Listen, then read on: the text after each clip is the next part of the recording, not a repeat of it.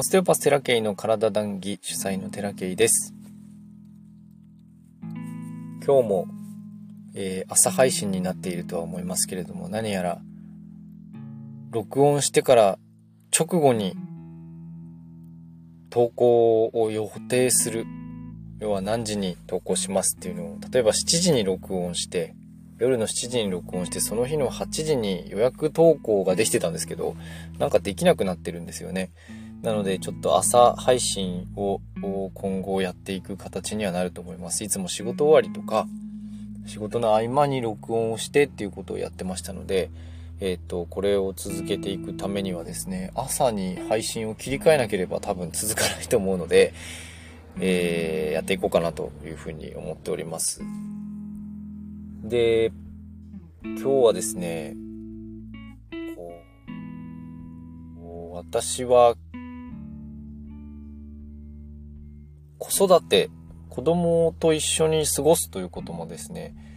えー、過ごすとか、その子育てをするということも私の人生の中の半分ぐらいを占めていると言いますか、まあ、どれぐらいの割合を占めてるかどうかっていうのは正直わからないんですけれども、かなり、えー、今の人生の中に重点を置いている部分ではありますので、やっぱり、うんと、子育てをしていく中での悩みみたいなのってあると思うんですけど、まあ、僕なりのこの、まあ、日々の考え方みたいなのもちょこちょこねここで、え、お話をさせていただいてますがやっぱり特にお母さんですね。特にお母さんは産後からもう子育てに入っていきますのでどうしても。で、旦那さん、どっちもね、子育てをこうやって、えー、っと、経済が担保されるんであれば、それはね、絶対そっちの方がいいと思うんですけど、そうも言ってられないので、どうしても旦那さん出たり、もしくは、えー、っと、最初のうちはお母さんで、な、な、後々にその旦那さんをメインにみたいな人ももちろんいらっしゃるので、それはご家庭でね、えー、それぞれで、えバランスがあると思うので、違うそれぞれ違うと思うんですけれども、まあ、いずれにせよ、子育てってかなりね、大変なんですよ、正直。まあ、あの、子供をこう授かりたくても授かれないというご家庭もありますのでね、そう簡単にこう大変だっていう話を、えー、言えるもんではないんですけれども、とにかくやっぱり、えっ、と、大変なんですよね。まあなんで大変なんかっつったら、えっ、と、自分じゃないからですね、基本ね。自分のコントロールだけでどうこうできる問題じゃないからです。と私は思ってます。で、もう自分、家族っていう範疇の中でも自分以外の人間っていうのは他人なんですよ。で、コントロールするってことはまずできないんですね。で、こう、こういう声かけをするとうまくいくよみたいなこともたくさんあるんですけど、えー、っと、それができる方はいいと思います。だけど、ほとんどは同じようにはできないと思うんですよね、僕も含め。あの、やろうと思ったら、なんかね、おかしくなっちゃったことがある。自分をこうねじ曲げてる感じがするというか、自分の思いをね、やっぱりこう抑え込んでる、抑え込んで子育てをする日々になっちゃうんですね。誰かの子育てを真似すると。これは別に、えっ、と、批判でも何でもない。それを上手にできる人っているんです。自分の感情というものを出しながら言葉をこう、えっ、ー、と、変えてね、えー、表現するっていうことができる人もいらっしゃいますので、それはそれで OK なんですけど、やっぱり特に、うんと、難産だった方とか、帝王切開だった人とかは、どうしても、もともと貧血を持ってたりとかする方もそうですけど、やっぱり鉄分が、こう、鉄剤が必要になるぐらい貧血になったりする。血が足りないんでね。で、血足りないと、やっぱ精神的にも、えー、落ちやすいんですよ。なので、まあ、まず栄養たくさんとってほしいなっていうこともあるんですけど、だからそういう人たちは特に子育てに対してこだわらない方が絶対いいです。あの、適当にやってください。って思ってます。なんかこういう風にすると子供がこうなるとか、あの、ありますよ。ありますけど、そこにこだわっている、あの、人は、まあ、やったらいいと思うんですけど、そこまで子供って弱くないですよ。なんか相当な、えっ、ー、と、例えばね、えー、低周性の方とかだったらまた別リスクがたくさんあるんで、そこは気にしなきゃいけないところですけど、普通の子育ての中であまりにもこだわりが強すぎると、本当にね、あの、産後うつとかになっちゃいやすいと思うんです。で、あの、うちの妻とか見ててもそうですけど、えっ、ー、と、こだわってるうちは苦しそうでした。で、最近になってほとんどね、もう適、適当って言い方あれだけど、えっ、と、自分の思い通りにやってる感じです。で、それだとね、やっぱね、強いんですよ。うんと、こう、怒るとき怒るし、嫌なとき嫌だって言うし、で、笑うとき笑って、みたいな。で、子供はね、そこまで影響されてないですよね。こう、つらっていうことっていうのはね、あ、こういうもんなんだな、みたいな、くらいになっちゃいます。で、えー、っと、僕がすごく大事だなって思うのは、なかなか皆さん難しいんですけど、切り替えですね。わって怒ったらすぐ笑うみたいなぐらいの切り替え。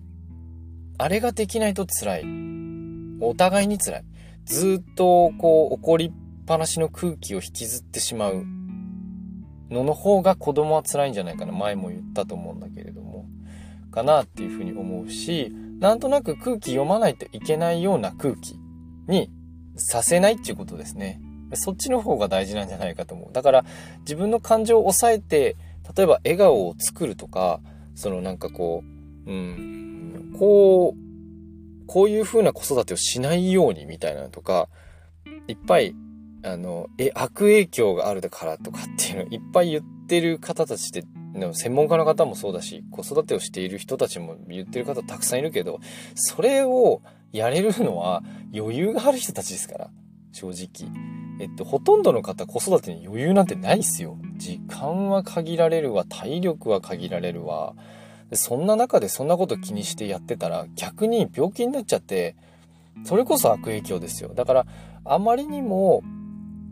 こだわりが強すぎる。これは、えー、っと、どんなあ方にも、どんな子育てに限らずですね、仕事関係とかもそうだけど、こだわりが強すぎる人はね、やっぱり苦しいですね。で、そこから外れてしまった時に、こう、あ、こんなもんかって、キャロッとできる人はいいんだけども、そうじゃなくて、いや、そんなはずはない、みたいな。これが正しいんだ、みたいな感じでやればやるほどね、えー、っと、苦しみますから、あの、そこら辺は、あまりにもこだわると、こう、しんどいですね。まあ、僕もそうだったからよくわかるんですけど、特に子育てなんて答えないんですよ。答えがあるように見えてしまうのは、上手に伝えてるからなんですね、皆さんね。まあ、ビジネスなのか何なのか、本心で言ってると思いますし、えっ、ー、と、知識としてね、えー、みんなに知ってほしいっていう思いはあるので、それが間違ってるわけでも何でもないんですけど、やっぱり、えっ、と、どんな情報もそうですけど、得られる人が得られるんですよ。得ちゃダメな人が得てしまうと、怖い情報って結構あるんですね。飲み込まれてしまうような情報っていっぱいあるんですね。だから必要な人に必要なだけ届けばいいんだけど、今はそういうことも言ってられないぐらいの情報の波がえぐいので、取捨選択がすごく難しい。何、何が情報が自分に合ってるのかっていうのが、こう選ぶのがすごく難しいんですね。だから、まず子育てっていうのはそこまで情報っていらないっす。正直。あの、怒っていいし、泣いていいし、笑ったらいいし、ぐらいの、なんていうかな、あの、って思ってます。うん。どんなこともね、知識得りゃいいってもんでもないんですよ。特に、その、精神的に、えー、落ち込みやすい人とか、こう、不安になりやすい人っていうのは、情報を得れば得るだけ不安になっていきます。自分が今、今の自分を肯定できないからですね。今の自分が良いと思えなければ、やっぱずっと苦しいんですよ。だから、まず、そうなる前に、いらんもん捨てないといけないですね。その情報本当ってわかんないじゃないですか。誰かが言ってる、あの、これをするといいよなんて、その人だけの正解かもしれないんですよ。そんなことはどうでもいいんで。だから、あの、とにかくこう、子育てに関して、もし不安になりやすい人とかっていうのは、もう情報を一回取るのをやめて、今自分がどうしたいのかっていうところをメインに子供たちに向けてね、どうしたいのかっていうことをメインに自分の気持ちに正直に怒りたいんだったら怒る。あの、厳しく言いたいんだったら厳しくする。で、それでなんかおかしいなって思うんだったら調べたらいいし、で自分のやりたいようにやったらいいんですよ、まず。そこからですね、いきなり何か教科書に当てはめようとするんじゃなくて、やりたいようにやった後に、もうちょっとこうしたらいいのかなっていう情報を一個一個取っていく。基準が教科書にあるんじゃなくて自分にあるっていうことをね、えー、念頭に置きながら、うんと、情報収集してほしいし、子育てしてほしいなというふうに思っております。はい。というわけで今日の談義はここまでです。ご視聴ありがとうございました。またね